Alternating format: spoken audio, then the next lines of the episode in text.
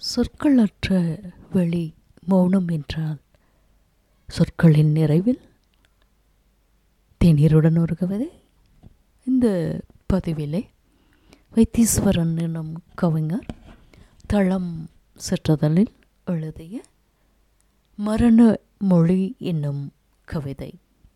கவிதை தலைப்பு மரண மொழி.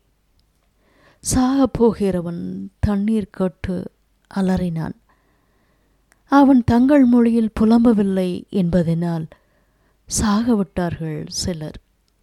சபாஷ் என்றார்கள் அவன் சக மனிதர்கள். ஊமை ஒருத்தன் உள்ளூர புலம்பி கொண்டிருந்தான். தன் புலம்பலை மொழிபெயர்க்க ஒரு மொழியும் இல்லாமல். தேநீருடன் ஒரு கவிதை மொழிகளின் சிகரமாகிய கவிதை மொழியை தரும் ஒரு இலக்கிய பதிவு. கவிதை மொழி உங்களை சிகரமாக்க தொடருங்கள். தேநீருடன் ஒரு கவிதை. நன்றி.